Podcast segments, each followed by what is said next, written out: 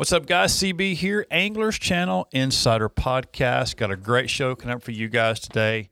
Your NPFL National Professional Fishing League champ at Grand Lake, Mr. Taylor Watkins, is going to join the show. Uh, along with him, we're going to have the first ever National Professional Fishing League Angler of the Year. Mr. Keith Carson going to join as well. Going to show off his interview skills. So this is going to be a fun show. You guys make sure you tune in for that. Uh, we also want to make sure that we're talking about Strike King Lure Company, Lew's Rods and Reels, products made for winners. Guys, make sure you check them out online, strikeking.com and lew's.com. You can buy all your favorite gear right there, or you can do what we do and go to our favorite retail shop, Sportsman's Warehouse at sportsmans.com. Guys, hang tight. Angler Channel Insider Podcast coming up right now.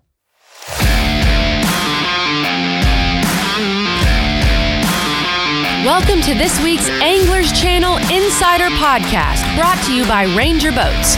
Still building legends one at a time.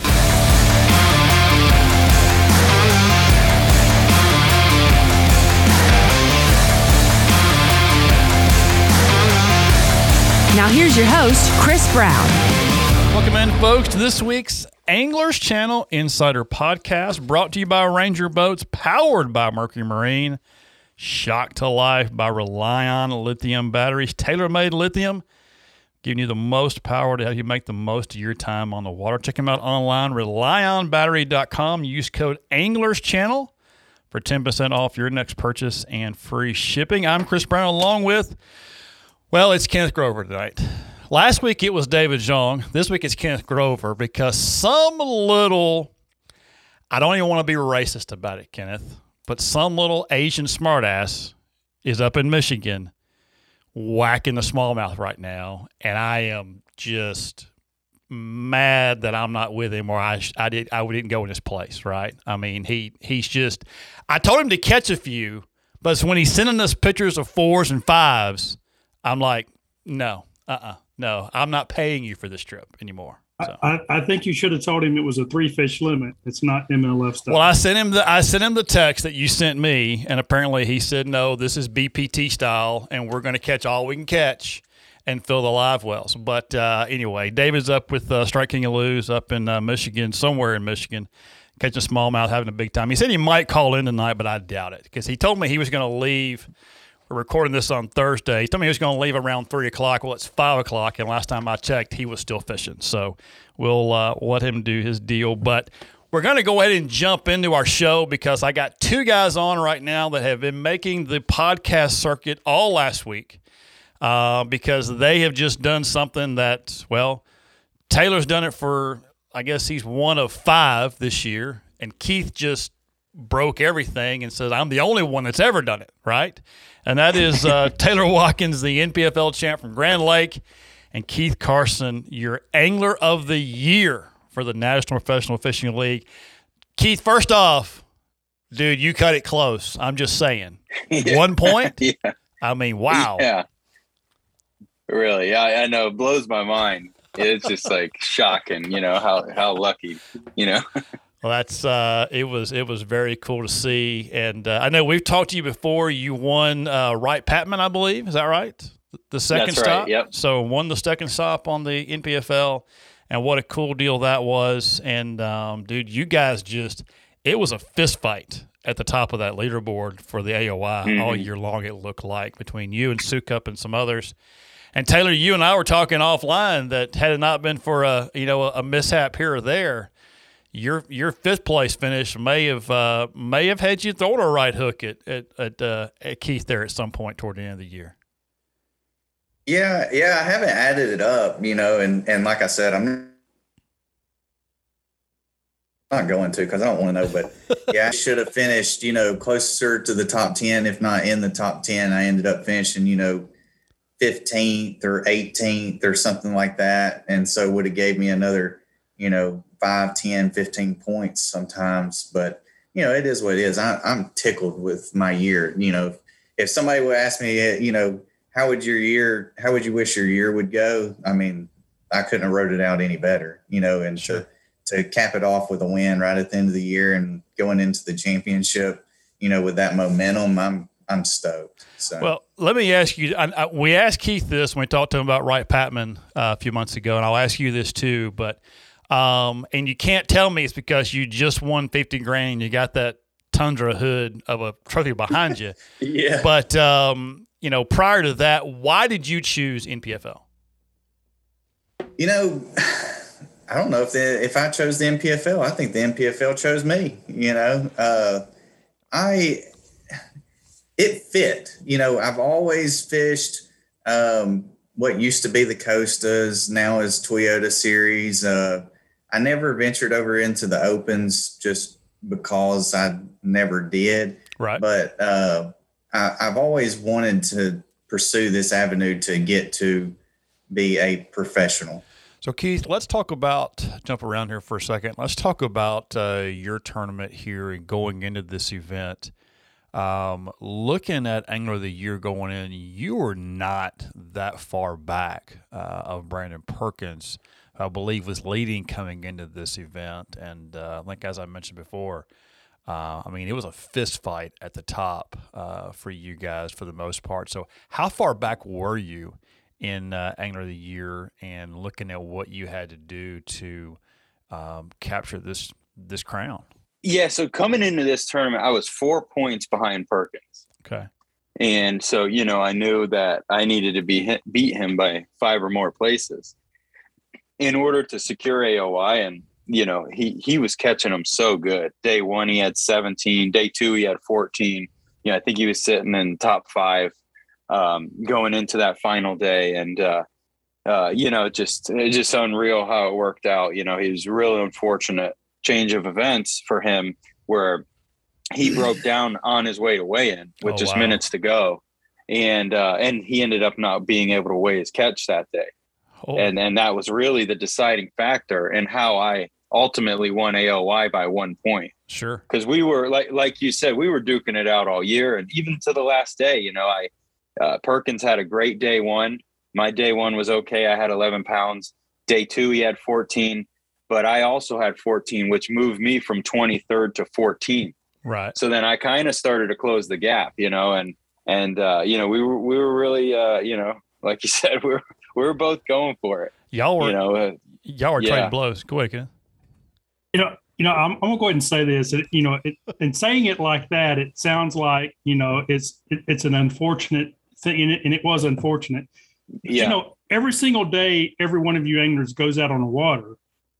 That can be your fate. I mean, you, you're, Yeah. you're relying on so many different things to come together. You got a specific time to be back.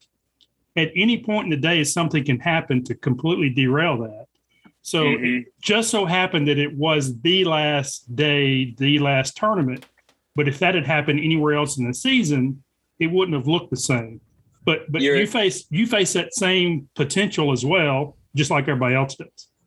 yeah, you're exactly right. And and I actually did come in late on Lake Pickwick, stop number four. Ah, I was two minutes late.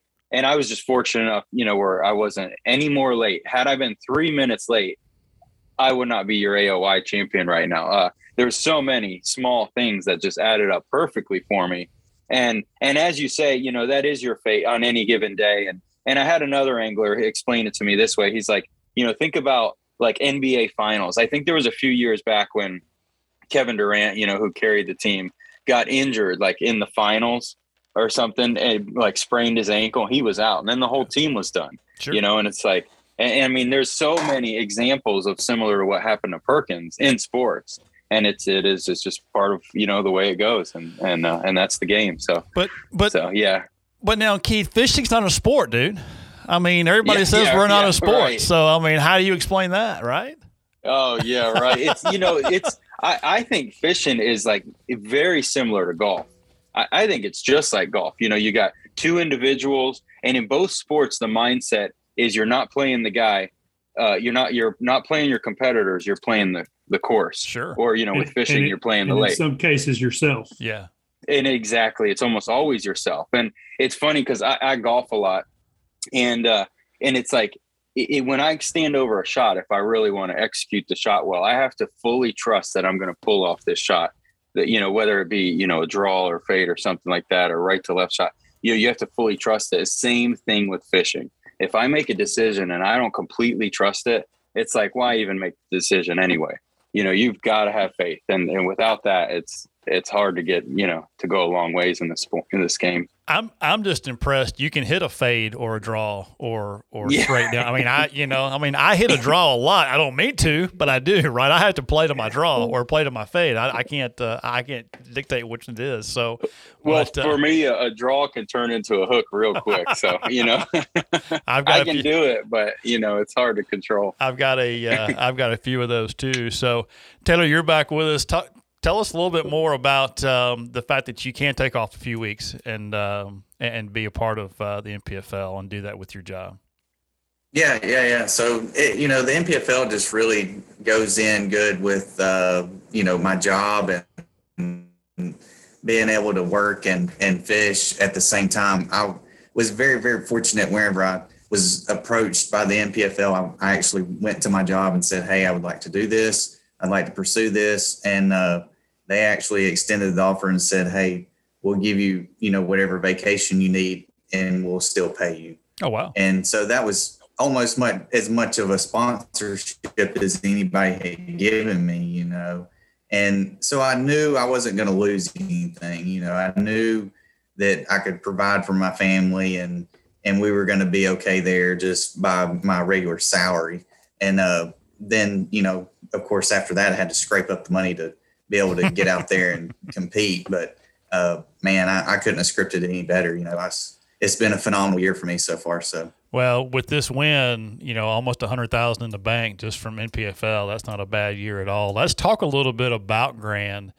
uh, because watching live, and and I'm gonna tell you guys something, and this is coming from somebody, and probably Kenneth too, and a lot of our listeners. I know y'all don't see live because y'all are fishing, obviously, but y'all's product, the live product, has come a tremendously long way this year. I mean, it's incredible what you, what they've been able to do with that, and really kind of showcase you guys as well throughout the day. So, uh, big shout out to to your your team and, and those guys NPFL. I know y'all have nothing to do with that other than catch fish, but talk about uh, talk about Grand because everything we've been seeing it it was fishing pretty tough for most people.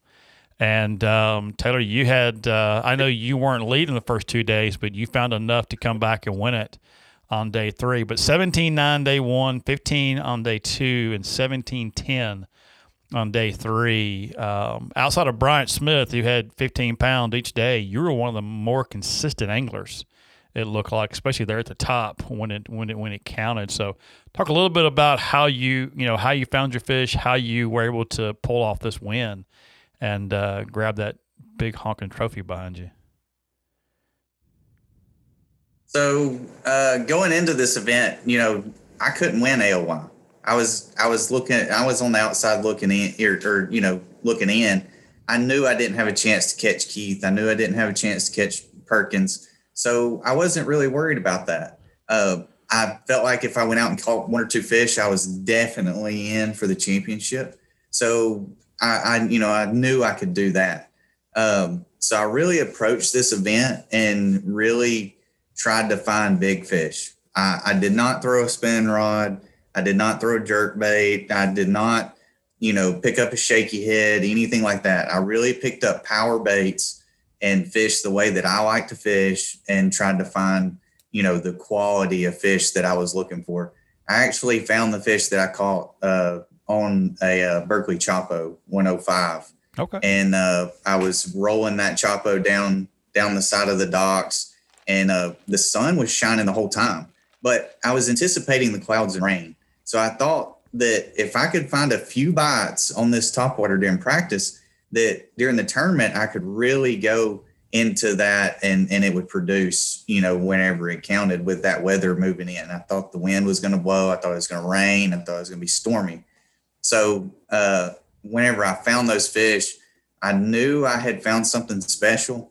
I didn't know how many other guys had found it as well because it was a pretty community area, I would say. Uh, it wasn't anything out out off the beaten path or anything like that.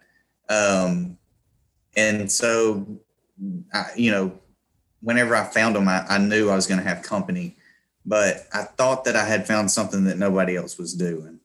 Uh, So that that's kind of how practice went. Uh, moving into the tournament, the first day, uh, I actually picked up the Choppo. I had kind of made up my mind, hey, I'm not putting this thing down. And I went through that entire area. There was about five or six other guys in there. I spoke to a couple of them. You know, we've all kind of become friends and everything. And a couple of them were like, man, I really saw quality in here during practice. And I, you know, I agreed. I was like, yeah, I know, me too.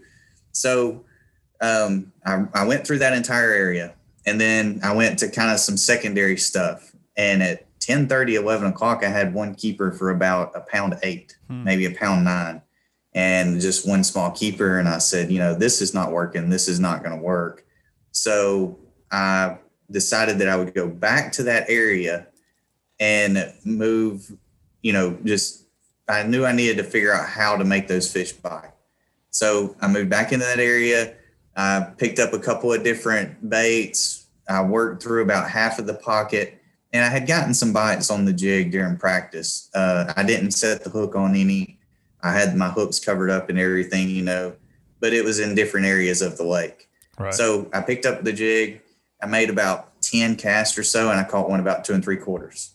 And then I went to the next dock and I caught a four pounder. then I went to the next dock and I caught a three and three quarters. And so then you know the light bulb goes off i'm like yep this is it you know they're still here i can catch them i found a bait that i can catch them on i turned the boat around and i went right back down the same set of docks that i had just previously thrown the whopper pop or the choppo on and the you know other baits and by the time i got to the end of the pocket and back out to the main river i had close to 16 pounds wow um, then i moved yeah, I I, uh, I, I left early. I knew I had a good bag. I had to be in at three o'clock, so this was probably you know one thirty ish or so. And so I headed back towards the ramp. I got into Wolf Creek. I had scoped out the docks at Wolf Creek, and I kind of thought, you know, hey, there's probably some retreads here. There's probably some good fish here. Uh, I'll spend a little bit of time on it. So I, uh, you know, started pitching that jig on some of those docks, and actually called with a a really solid keeper, probably you know a three three and a quarter pounder, and uh, that really made the light bulb go off. You know that there was some quality fish there as well. Sure, sure. So. Okay. Got got a question about the docks. For, okay. Are, are these docks uh, are they floating docks? Do they have pilings? What what type of dock is? It? They were all floating docks with cables. Uh, the ones in Wolf Creek were not as deep. Uh, there was a section in Wolf Creek that, uh, like towards the river, they were in like 20 feet of water. And then kind of towards the middle section, they were in about seven to eight feet of water. And then the closer you got further back into the creek, they actually got into two and three foot of water. And I really focused on that area, the ones that were between uh, six and 10 feet of water was seemed to be the best ones. Were you swimming the jig or were you fishing in cover under the docks? Um, most of it was a reaction bite on the fall. So the first day, I didn't have to do anything at all. Like I literally skipped the jig under the dock, and whenever I would engage the reel, they would be going with it. Um, the second day, I really had to kind of figure them out. It was cloudier, and I feel like the fish had spread out some and really moved to the outside edges of the docks. They weren't as tucked up under the docks as they were in the sun. So um, think my second fish, second or third fish that I caught on the second day, uh, I had skipped the jig up down the back side of the dock and I was actually reeling it in. So I'm actually reeling it in and one eats it and I caught it. And that made the light bulb go off to say, okay, I really need to swim this thing out a little bit slower when I'm coming, reeling my, you know, reeling back up to make my next cast and literally my next cast i'm reeling it back and one's following it out from under the dock. So that kind of made the light bulb go off to say hey you need to swim this thing a little further off of the dock you know? And i actually ended up uh, finding two of my better quality fish that that day uh, on one of those special docks. They had actually moved to the bar that goes you know how you pull into the slip. So the the bar that is under the slip there, they had pulled out from under the dock to that bar, and I caught three fish on three consecutive casts off of that one bar. Keith, any light bulbs go off for you during this tournament? Shoot, man. I uh so my my practice was like terribly difficult.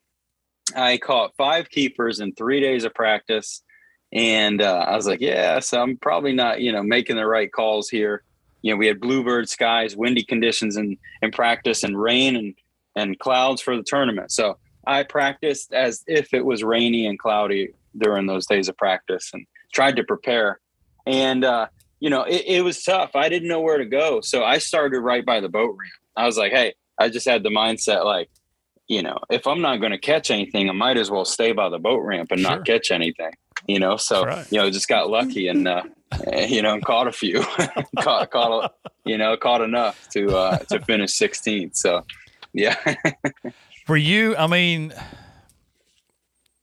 Taylor, you said you you, you weren't going to win AOY. You knew that. You needed a few fish to, to make the championship. You did that when did the light excuse me when did the light bulb go off for you that you could win this thing um after day one like after day one whenever i saw you know i weighed in 17 i don't even remember what it was 1709 17, 17 9, 9 ounces yeah, something like that 17 pounds 9 ounces uh that that day you know after the end of that day after i you know i have so much confidence in that jig that i was throwing you know i've i've caught multiple 20 plus pound bags on that jig. And I've caught 18 and 19 pound bags in, you know, July, August on the Tennessee River, you know, so I, I know what that thing's capable of. Sure. Um, and, and I knew that that was a confidence thing for me. So after that first day, I, I knew, I knew I was in the championship. I was going for blood and, you know, it, it was all in for me. And, uh, you know, second day, uh, I had fished through that area, had 15 pounds, and I went back to Wolf Creek uh, early again, and I actually lost one over five, uh, okay. probably you know four, four and three quarter, five pounder. So on day uh, three, I had made up my mind. I hadn't caught a keeper before 10 o'clock, day one or day two. Uh, I had thrown top water, did things like that every morning. So day three, I made up my mind. I'm just going to start right here in Wolf Creek. I know there's quality, and I fished all the way down through there. And I think I caught three keepers and had close to ten pounds or so with three fish, and uh, you know, or more, probably more. I guess I caught that big one, the uh, 412, and then one, you know, around three, three and a half, and then a good solid two pound keeper. Sure. And uh, then I went down to my main area, ran down my main, main area and filled out a limit and uh, actually caught a, a, a three pounder down there. And I came back early. I came back at, man, two o'clock or so. I came back and actually cycled back through those docks at Wolf Creek two different times. So I, I cycled through those docks and I caught a fish on every single dock that I had caught a fish. Uh, day one, two, or three, I had marked them. I had five docks marked and I got five bites on that first cycle through, and I actually lost the one that uh, I lost one three pounder and then caught a three pounder. And I thought for sure, I knew for sure, I was said that one three pounder that I lost, I knew for sure that one had lost the tournament for me, but fortunately it didn't. So well, I've been watching Keith. He's been taking notes on which docks to throw next time we go to Grand. So you may have some company next uh, next week. You know what? Oh, I was gonna say I got a question for you, Taylor, real quick. When when you when you started that area day one, you said that there was five or six boats in that area. You left, you had like one fish, and then went back. When when you went back, were those boats just gone? And did you have it all to yourself, or or how did that work? I did. There was nobody there. I have. I was there all by myself. There was actually one boat come in uh, with me. Uh, after I had already turned around and started coming back out, you know, and and and they had you know, that was uh, they said that they had saw him on a dirt bait. They said, "Man, I had four and five pounders jumping all over a dirt bait in here," and I just kind of was like nodded my head. Mm-hmm. Yeah, yeah, yeah, yeah, and, uh, yeah. you know, Don't tell uh. Don't say anything. Yeah, yeah, yeah uh-huh. don't say anything. And uh, right. So yeah, so so I, I did have one that one uh, competitor come in uh, kind of late in the day. I don't know that they called anything. I, I, am Right. not sure that they called anything. But there was uh, one competitor, uh, day two and day three. He fished it both days, but he kind of stayed out towards the front side of it. Um, and he was throwing top water. So obviously he Yeah. found some fish the same way throwing top water. But I mean, I, I don't know. I don't know what place he ended up finishing. I haven't looked, but uh, you know, obviously he didn't make the adjustment to pick up Right. the jigs. I- right, you did, and you, And- you dialed in and executed, and they didn't. So And and I was it. truly believe that those fish were feeding on bluegill, and I think that's why they ate the jig so good was they were Mhm. feeding on bluegill. I you know I I had said whatever they were popping under there. I mean, it wasn't like there was like it didn't sound like gunner like there wasn't a million of them under there, but every now and then you just hear them, you know, Yeah, up under there, yeah. and I knew they were they would haul my bait out. Like if you pitched a wacky worm under there, it was ridiculous. Like they would tote it off. You could throw a wacky worm under there, and I think they would take it to the bass. Like they would pick it up carry 15 feet and then drop it, you know, and then I'd get a bite. It was wild. You know? It's like, like I That's had little people under there moving my bait around for me. Yeah, yeah. That's awesome. That's awesome. I'm Oh, liking man, this deal, that was KG. I awesome. I, I like this interview style here. This is uh, this is pretty good. Keith, you talked about how practice was for you and not great. I mean, so I mean you're four points behind Perkins coming in this deal. So I mean, after a bad practice, what's your mindset for day one? Are you just like, well, uh, whatever whatever happens happens, or, or what? I mean, how do you how do you focus on that? Yeah, I mean, my mindset was um, that uh, you know, I knew where not to go. I knew where not to go. I knew what not to do, and um, I knew that the clouds are coming, which could potentially help a shallow bite, which is my strength. Right. Any any kind of cover or or structure below five feet is my strength, and um, and so you know, with with those conditions coming, I was like, all right, it can happen. It's possible, and that helped keep me in a positive mindset. And so, like I said, I didn't know exactly where to go. So I started right by the ramp and I got lucky and I caught 11, 10 day one. And I, lo- I bounced a three off the side of the boat and I lost two more three pounders, you know, could have done pretty well. Um, but, but at least I knew I wasn't out of it. Right. Perkins, you know, did pretty well day one, 17 something or 17 around that mark. And then day two, I knew, okay, I got to come back strong, um, you know, or, or I'm not going to have much of a chance. And also, my other thing was just get a check, you know, just get a check. And if Perkins catches him really well and wins, then good for him. And if not, then, you know, I'll get my check and, and do the best I can with a poor practice. And, you know, coming back day two and catching that 14 pounds was, uh, is a big booster, you know, Yeah. moved me up from 23rd to 13. So, um, yeah. So just kind of winging it, you know, that's, that's something I'm good at is winging it. So talk about day three because day three was obviously not your better of the three days. Yeah. So day three, I started by the ramp, could not get bit. Nothing was going on. Um, uh, it was just, uh, it was just dead, dead morning. And so um, I bailed on it and um, I started running up river, started going up river and just fishing wood, just fishing what I knew. And, uh, you know, was moving around, couldn't get anything going. And there was some bad storms coming through. And, uh, you know, I was, I was like, man, what am I going to do? Where am I going to go? And there was a dock nearby. And then like three miles away, there was a bridge. And I was like, if I go to that dock, you know, I can't fish the dock while I'm waiting out the storm. I was like, but if I go to that bridge, maybe I can fish the bridge, maybe if I'm lucky, while I'm taking protection, you know, from lightning and stuff too. And uh, and that was a good call. I ended up catching like uh, three keepers off the bridge.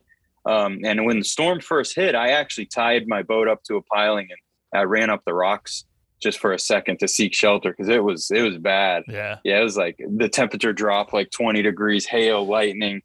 I was like, oh, this is like a recipe for a tornado, you know? Yeah. So Yeah. You're in was Oklahoma. kinda They're, they're, they're, they're pretty common there. Kind of like Yeah, here, right, yeah. Taylor? So, well the well the uh, Airbnb I rented with the guys I stayed with, um, the house next to us, they had like a door in their front yard you'd open Oh, yeah. and go down.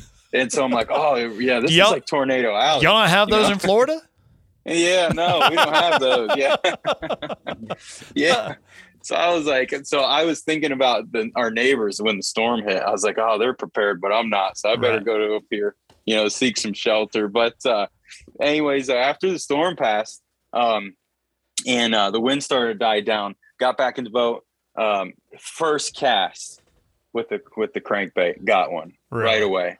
Yeah, just you know they were they were all stacked up. Tons of striped bass, a couple largemouth. I think I caught ten stripe and four largemouth. And I think three of them were keepers, and you know that call right there uh, saved me because I only got one bite going upriver fishing wood. That Sure. that wasn't the best call, but that you know Well, I doing don't, that was so. I don't know if you noticed it, but all three of our eyebrows went up when you said I ran. I decided to run to that bridge. I, cause I could still fish during the storm, and I, and I know T- Taylor's like, "Hey, that's a damn good idea."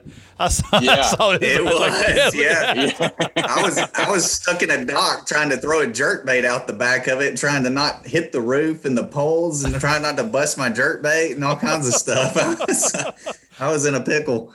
Well, Yeah. That's no, uh, and I th- I thought of that, and something just like clicked in my head, like, "You idiot! Just go to the bridge." I was like, "Listen, listen to that voice," you know? there you go. There you go. Yeah, That was a brutal storm. That was a brutal Mhm. storm. Go ahead, Kenneth. yeah, I mean, I was just going to add to it. Look, it, we have a lot of listeners that fish tournaments. That you know, they do the typical. They pre-fish. They fish a tournament. I- i- If you don't take anything away from this from this interview, both of these guys, when they went through practice, all they were looking to do is try to start to put the puzzle together. Yep. You cannot Mhm. practice with the intention of being able to repeat what you've done in practice. You're just trying to figure it out so you can be successful during tournament day. And the other thing is, these guys are willing to make adjustments on the fly. And that's what you have to do to be successful. You talk to any tournament angler that's successful, that is the way they do it. Yep. Good call. yeah, Great yeah, hundred there. percent. Great call there. Yeah, practicing practicing for the tournament. I feel like you know Keith said the exact same thing I did. You know, he he practiced for rain. He practiced for weather, wind. You know, if I would, I mean, I'm not saying this tournament turned out different just because we didn't get those. You know, and I think Keith would have had a completely different tournament had we got that weather. You know, it was supposed to wind blow, rain the whole Mhm. tournament, but it wasn't. It wasn't that way. The sun shined all day. I mean, bluebird Mhm. skies almost the first day. And then there was a little bit of clouds, but we never got the rain. We never got the wind. The wind did not blow a stitch on the second day. Mm-mm. I mean, there wasn't even a ripple on the water. No. Right. And It's all- so yeah. that that I, I honestly believe that's why the top water. I mean, there was some guys that caught them on top water. Don't get me wrong, but I honestly believe that that's why top water did not win this tournament. I 100% going into this tournament thought that top water was going to win this tournament. Wow. But you weren't hesitant to make the change because you knew you had to make a change. Well, I was hard headed. It took me till 10:30, but but you still made the change.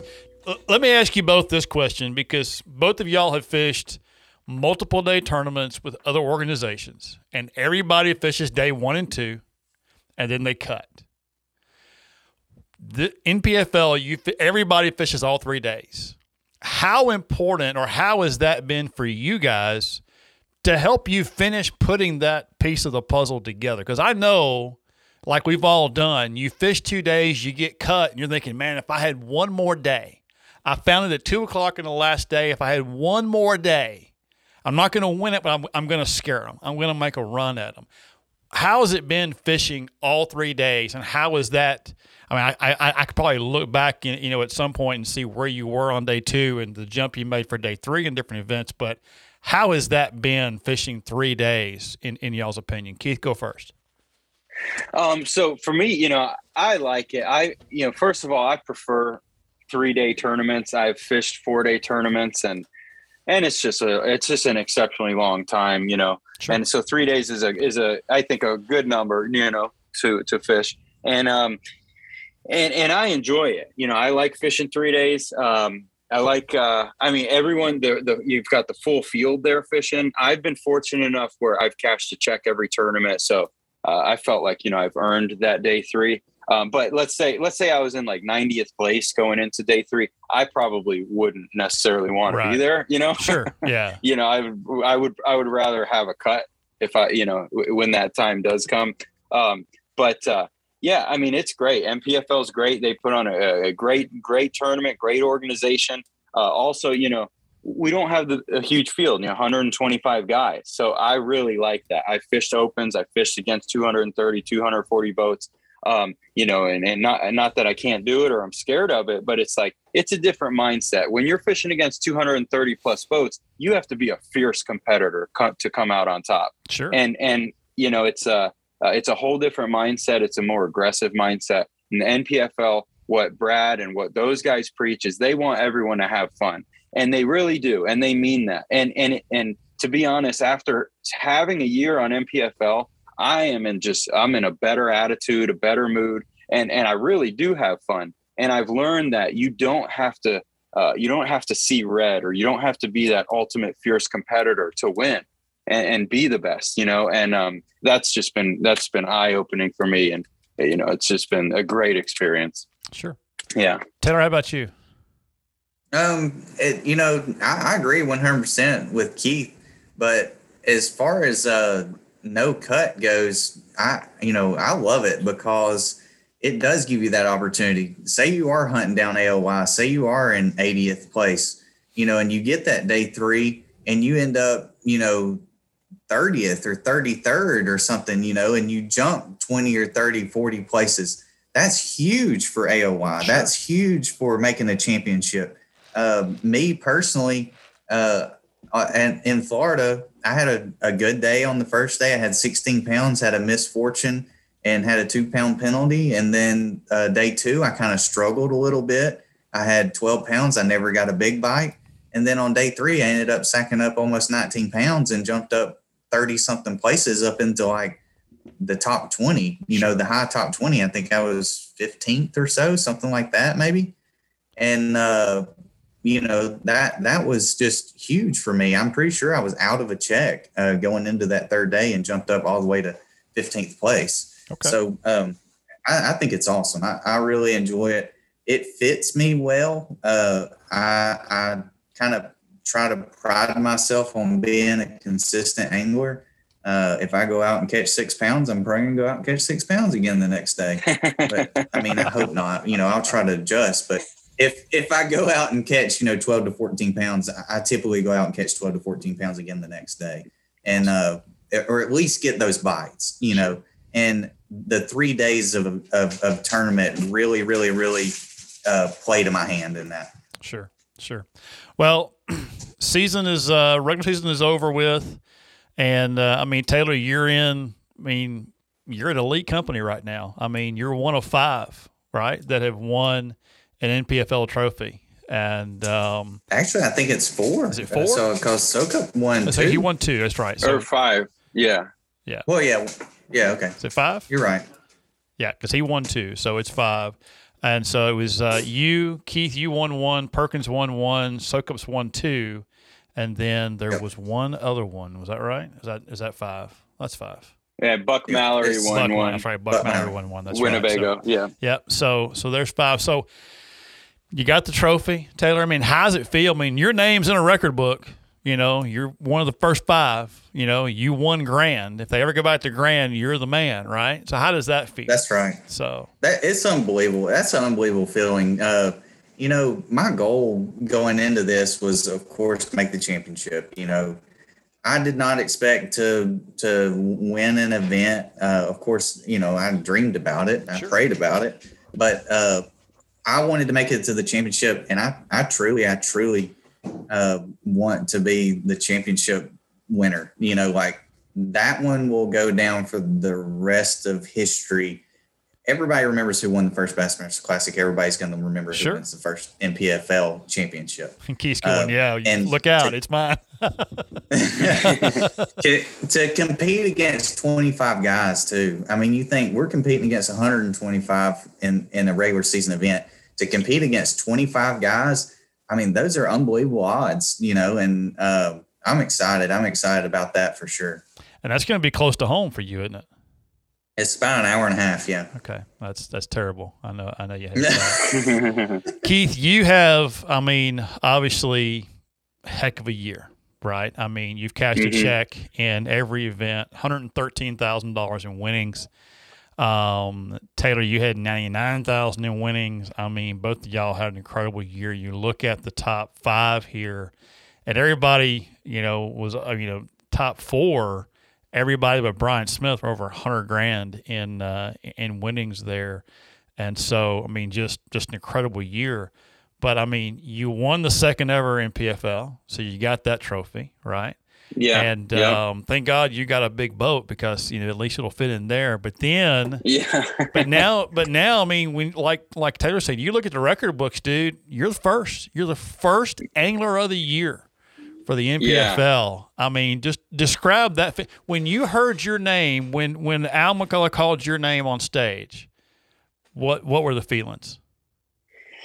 I mean, you know, it's just it's it's amazing. You know, it's uh to be the first. You know, it really will go down in history as you know first AOY, and yeah, I think this tour is really going places. I think they're they're Oh, here yeah. to stay. It's you know, it's uh it's going to be here for the long haul, and that's nice to know. Um, you know, yeah, I, I was just I was shocked. You know, I couldn't believe it. You know, for for the uh, crazy series of events to happen the way they that they did Right. on the final day, you know, um, in order to win was just, uh, you know, it was, it was just shocking. Couldn't believe it. You know, every single fish counted all year long, every single one, you know, to win by one point. And so, um, you know, yeah, And and for I'm those still shocked. And for those who say it doesn't matter, it's just one fish, every one of you guys, including myself, and every tournament fisherman out there can think back in the course of a year and say, that fish cost me a classic. That fish cost me AOY. That fish cost me a chance at a championship. So every single Mhm. one of them matters, don't they? That's right. Whether whether it's for AOY or it's for say top 25 in points to, to get into the championship, which is equally impo- important, you know. Um, you know, every single fish matters.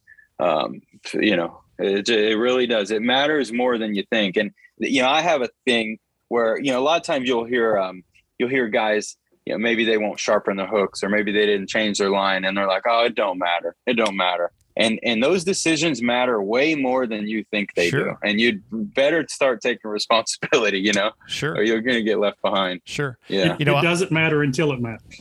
exactly. Exactly and then right. it's too late. that's exactly right. Right. And yeah, You know, I've got and a they blame uh, it on something else. you you brought up you know golf and other sports earlier. I've got a a 17 year old son is a senior in high school and he plays high school basketball. And Nice. you know, for a long time he made that comment. You know, oh, dad, it's a free throw. It doesn't matter. It's a layup. It doesn't matter. And it's been kind of fun to watch him over the years figure out every single one of them matters Yeah. not sweating the small stuff, but but just keeping it simple, doing what you got to do, and just you know those little simple things will go a long damn Yes. way. I mean, we see it in everything we do, but especially Yeah. in a sport like like fishing, it's it's it's key, right? It, Yeah, it's the little things. It, it's the little things. The little things matter so much. And, you know, the, there's there's things out there that I've learned over the years. You know, uh, uh, Shane Lineberger was the guy that really, you know, took me by the hand and showed me about, you know, fishing docks and stuff like that. And uh, man, he he has taught me so much. You know, just spending time around him, he'd say, "Why are you doing it like that?" And I'm like, "I don't know. This is how I've always done it." He said, "Well, do it like this," and then he would tell me why, Sure. and I'm say, "I've never even thought of that, but it makes so much sense." Yep. You know, and, Mhm. and and it's so minute, but it makes such a difference. You know, One and, extra and cast Keith is a a master at, Yeah. at thinking about things like that. Yeah, one extra cast a day will go Yeah. a long way, right? So one extra cast. Um, Keith, you were talking about, or Taylor, we talked about the uh, championship for a second. Keith, give me your take on Nickajack. Nick and Jack. So uh, never been there. Um, looking really looking forward to it. You know, it, a lot of how the fish will be caught depends on the conditions when we get there. So meaning like, do we have a strong cold front come in by then? Do we not? Where's the water level at? There's so many variables out there. You know, I have no clue how I'm going to catch them, um, or hopefully catch them anyway. Um, but uh, you know what I can share was uh, I used to fish FLW tour as a co-angler. I drew Gagliardi. We were on uh, on Chick. Ran down ran down there towards uh, Harrison Bay, and all day he's like, if we could just lock through to Nickajack, we'd catch twenty pounds both of us, no problem. The lake is loaded, and you know, and that's all I remember from you know being a kid. So uh, so yeah. Anyways, never been there, but you know, uh, I hear it's got twenty pound potential. Sounds sounds like they're there, so I'm excited. Well, it sounds like if it's a dock deal, Taylor, you might have some company. There's there's Yeah. not being dogs. no Yeah. dogs. Yeah, a couple. if they are, they're up. about six inches deep. I was going to say that. Yeah, a couple bars tie up. So Yeah, you, you better bring your flip flops and snow boots because we might have both in the same week here in Tennessee. You never know. It could be either way, true. right? It could be either Mhm. way. So, well, guys, well, KG, you got anything else? Da- David usually got this finger that goes up, so I'll, I'll let you uh, jump in there. I got this is this is going to sound weird, but Well, okay. So so Taylor kind of touched on it in the beginning. You know, the the the biggest thing for him with the NPFL was it fits his work schedule. So if any of our listeners are business owners or managers where you manage people or you're you're involved in hiring process or keeping people, take take note of this because I can guarantee you Taylor is probably if not the best, one of the best workers wherever he works. well, he's playing Because- manager, so because he knows that when he's at work, he's going to work. Because when he's away from work, he can do what he wants to do. right. yeah, In this in this day and age, when it's so hard to find people that want to work and do a good job, take care of your workers. And it's not always about the paycheck either. Sometimes it's about doing something different or special for them. yeah. That's great advice. You know that, and that's Eh, to add to that. That's part of why I left UPS was they would never give me time off. And when I quit, they actually they they put me on an immediate rehire status if I ever want to go back because I did a great job there. But when you don't give your workers a time off to to enjoy their life, you know, it's not all about you know working and you know slave driving. So yeah, it's just that's great, great, great note you added there. You know, It it it's difficult. It's hard. You know, I mean, it, it's hard on on our other employees. It's hard on you know my boss whenever I'm gone. But uh, you know, they they step up and and it's huge. They get behind me. They support me. They you know they were talking about Friday whenever uh, whenever I took the lead on Friday, like. The whole plant was nothing but live going, you know. Yeah. Said everybody's up there working and got their phones set up on the Yeah. side, you know, and the boss is walking through and he's like he he's just got blindfolds on like i'm not even looking i'm not looking so yeah it's awesome it's awesome but- having that support you know But you can't get that any other way. I mean, you know, all those workers were excited, happy to be there, pulling for you. I mean, you, you can't get that any other way than giving you the time off to be able to do that. yeah And i'm buying them all Sometimes, yeah, people people are just too short sighted. They can't see that. Yep i'm buying them all lunch tomorrow so i asked what i told them i That's said awesome. it's on me tomorrow y'all just bring your nice yeah bring your nice warm bellies we're gonna eat good so uh yeah and and my boss whenever whenever i got back you know monday uh, he pulls up in his truck, you know, to work, and I walked out there with that trophy. Trophy, and man, his smile was just unbelievable. You know, it, it, it tickled him. You know, so I've I've worked with him since I was uh, 19 years old, and uh, you know, I'm 31 now. Uh, there was a span there that that I went, you know, a different way, and then came back. But uh, you know, it, he's seen me grow up. He's known for a long time what I wanted to do, and he's seen the hard work. He's seen the you know the grind the sweat the tears the at work you know till two in the morning so that i can go do this the next week you know and so it, it was huge it was awesome for us That's uh, that's awesome, Kenneth. I hope Davis listened to this and he's appreciative of, of what he's doing this week, and that, that we let him go smallmouth fishing with VanDam and Zona while the rest of us are back here. If he can't right? appreciate what he's done the last couple of days, He's then uh, he's he's a lost cause. So, yes, you're exactly right. You're exactly right. y'all, So, y'all hiring oh, that's good stuff. i'm kidding i'm That's, kidding that's good stuff. Guys, can't thank you enough for your time tonight. Congratulations to you both on uh, on your wins. Keith, obviously, uh, once in a lifetime deal there. I, I imagine this will be a repeat thing for you at some point. But uh, Yeah. I mean, you just you guys are incredible. Taylor, thanks for your time. Congratulations on your win. That's a huge deal. Uh, you you. know, no matter what it is, right? You win one of these things, um, no matter how big or small it is. It's it's a it's a huge deal, and I know people will look at you know they already have, and we have as well when it all first out. You know, you look at the competitor list there, And I tell you what, there's some names that people have never heard of before, but they have after this year because you guys have flat cracked them. And uh, you've got, you know, one hell of a group of fishermen over there. And it looks like you're getting a few more coming in for next year. So it's just getting bigger and better, mm-hmm. boys? So, but, yeah, yeah, it's great. Field's growing. Uh, looking forward to it. Should be fun. Good deal. Guys, thanks so yeah. much for your time tonight. Take care. Good luck at the championship. Kenneth, we might have to go check him out and see what's biting on Nickajack here for too long. Uh, Just right I, down I think the road. That's a good idea. Yeah. So, guys, thanks so much. We'll talk to you soon.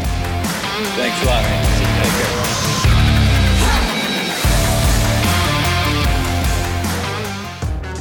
Jason, what would you say your biggest fear is when you're out fishing? Hmm, Chris, um, let me see. Probably stranded out in the middle of the lake. That's right. You know, that's everybody's biggest fear, Jason, not being able to get back to the ramp, especially in time for weigh-in during tournaments. But one thing that's really made the biggest difference for me, and that's switching to lithium batteries, and not just any lithium batteries, but RelyOn lithium batteries.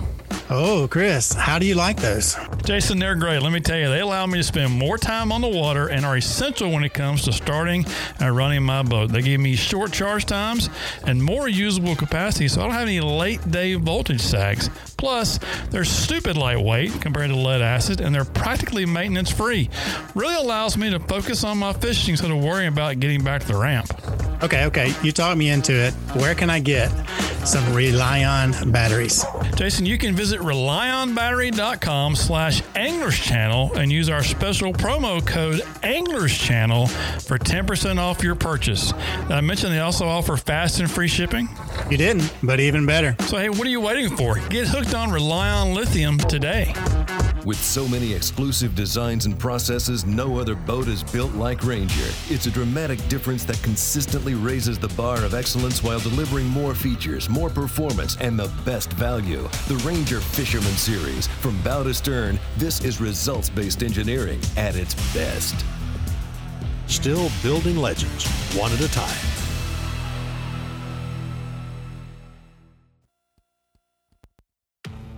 Mercury, there are no limits to the lengths we'll go to make sure you have no limits either.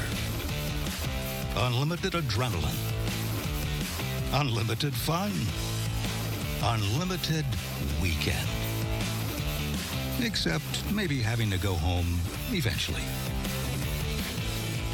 Introducing the all-new V8 Mercury Pro XS. Light, quick, efficient. Mercury, go boldly. Welcome back, guys. Anglers Channel Insider Podcast.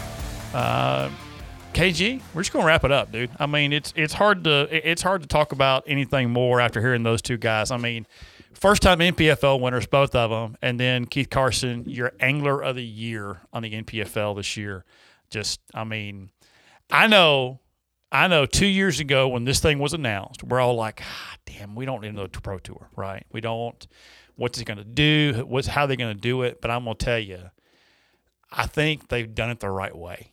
And as as much you know criticism and skepticism there's been, I mean, it's just those are our guys, right? For our listeners out there, these are guys that they have fished other trails. They've done other things. I mean, Carson won an Open and fished the Classic this year on um, in Texas. So these are two guys that had options right, to do different things.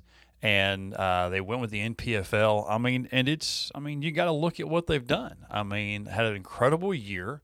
And these guys are living proof. I mean, look at Taylor. He works a full time job, takes off a week here, a week there, talked to his company. They worked with him. He's won $100,000 this year fishing. I mean, right. come on. Keith Carson, I think he owns his own business. And I mean, 130,000 this year or 13,000 this year. Uh, both and both of them got trophies to back that up. So, I mean, you look down that list, a lot of guys made money on the NPFL this year. So, well, you know, let, us keep it in perspective, and we've talked about this before. You know, when these guys signed up, they didn't really know what the heck they were signing no, up for. They didn't. They didn't even have a schedule. No. So the the guts that it took, and I, I'm guessing that's part of the reason why these guys were so excited about what they've accomplished. Sure because when you think back to when they really you know signed their name on that on that line and committed to this you know they, they were taking a really big risk and for it to to seemingly work out as well as it has, and based on the fact that these anglers performed like they did, Yeah.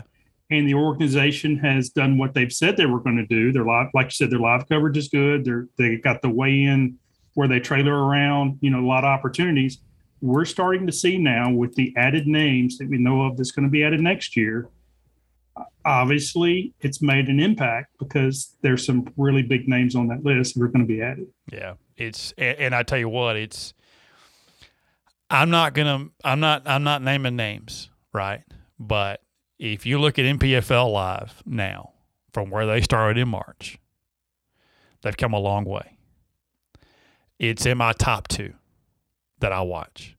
Um, it's in a lot of our listeners' top two that they watch. I've heard it from them. Um, but I mean, it's just it's hard to root against guys like us. Not saying your VanDams and Hackneys and those guys aren't, but it's hard to root against a guy that worked 40 hours, 50 hours one week and drove all night to Grand Lake and kicked ass and won a tournament, right? It's a different kind of hunger.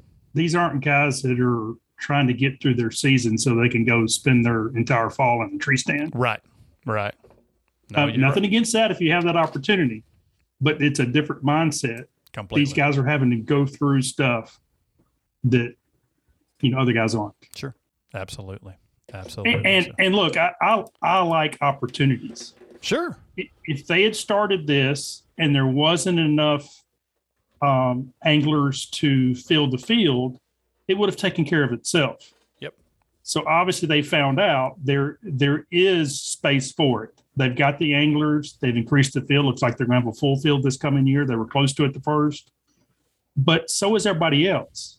The opens are 230 boats, Yep. and they're down here on Smith Lake right now.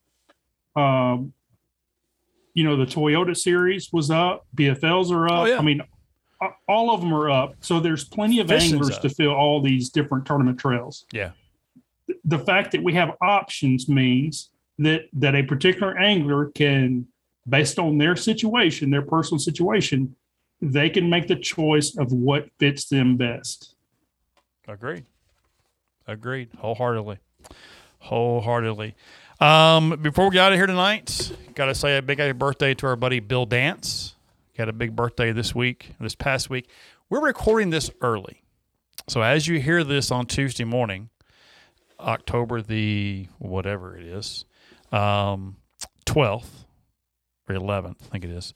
As you're hearing this, we recorded this the previous week. Why? Because I'm on vacation and I don't want to answer the phone and I don't want to talk to Kenneth or David while I'm on vacation, right? So I'm on vacation. I'm on a boat somewhere. Uh, by the time you hear this, I will. Uh, I got my cowboy hat on. I'll be getting a suntan, and I'll be sitting next to my hot wife while she's drinking a drink. And um, I don't know where we're going, and I really don't care, Kenneth. It doesn't matter, right? Because phones don't work, this podcast machine doesn't work, and uh, for a week I can decompress, and life will be well. Our buddy David Zhang. I got by God, I hope he got a lot of good content because that son of a bitch, he's just he's been catching them this week. KG, he's been up north. I, I saw the. Well, we're gonna rag him when I come back. When we're next week's show, we're gonna have a little fun with him.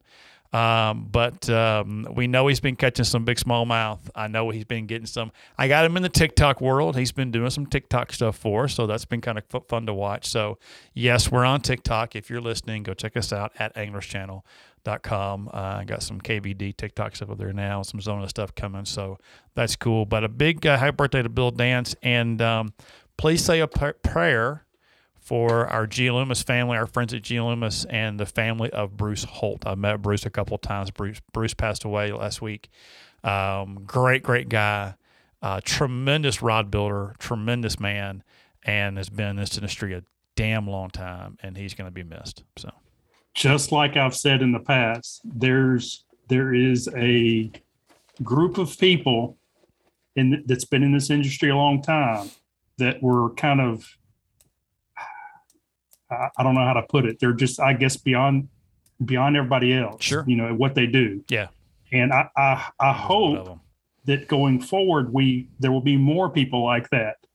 But we're losing some really incredible people that have been in this industry for a long time, and it's made it what it is. Yeah, we have. You look at Strike King losing Phil Marks a year or two ago, and just an incredible lure manufacturer, lure builder, and um, just knew his stuff away. You know, knew his way around a crankbait, around a rage tail worm, around jigs. Just really, really uh, dead on on a lot of that stuff. So, uh, really hate that. But uh, looking forward to hear from David when when, uh, when we get back on this thing. Um, and so uh, we're going to leave you guys with that. So, as always, guys, thanks for listening. We appreciate you guys. If you've got comments on this show or upcoming shows or past shows, make sure you hit us up on the X Zone hotline 256 535 3217. This X Zone hotline brought to you by Trickstep. Yes, sir. And hey, the pickums continue to go on. So just because we're kind of off on our schedule, I don't I, forget to get your pickums in. Get your get your picks and in. of all people the, to bring that up, yes, it's me. The yes, it's you. The but you got them in. I will say this. I will say this. We have a new leader in the clubhouse. Um, not on the AC side, but on the U Pick'em side. We had a young lady come in, and um, let's just say this: she's got a one point lead, and it ain't two to one. Okay, that's all I'm gonna tell you. Um, we had somebody this week that that nailed it nailed a weight, um, dead on nailed a weight. And we had another person that won two events. So one did it the hard way, one did it the, the, the easy way. I guess the easy way. But um, let me just say this too, KG. David is going on a damn tear. That's all I can tell you. He is on it. We'll get into that more in next week's show. But the the new U pickums are up. Make sure you get your your uh, your picks in by Wednesday night uh, this week, and uh, the the game goes on. We'll still be playing. We got a few more weeks left to go in October to get that done. So, on behalf of our guest tonight, your Grand Lake NPFL and NPFL winner Taylor Watkins for your NPFL Angler of the Year, the first ever Angler of the Year for the NPFL. You said trophy is black and gold. It was damn good looking, dude. Yes, really. Yeah, sharp. well, both of them were. They really were. I, mean, I, I couldn't hardly I mean, we, we were on a Zoom, so we are able to see them. And I, every time they'd pop up, all I could see was the trophy. That's it, like, like a damn Tundra hood, all it was. So, but for uh, Taylor Watkins, Keith Carson, for uh, AC Insider, Mr. Kenneth Grover, I'm Chris Brown. Guys, have a great week and weekend. As always, God bless good fishing. Put that life jacket on, buckle that son of a gun up, and hook that kill switch up tight. KG. Don't take it personal. Thanks for listening to the Anglers Channel Insider Podcast your number one tournament resource.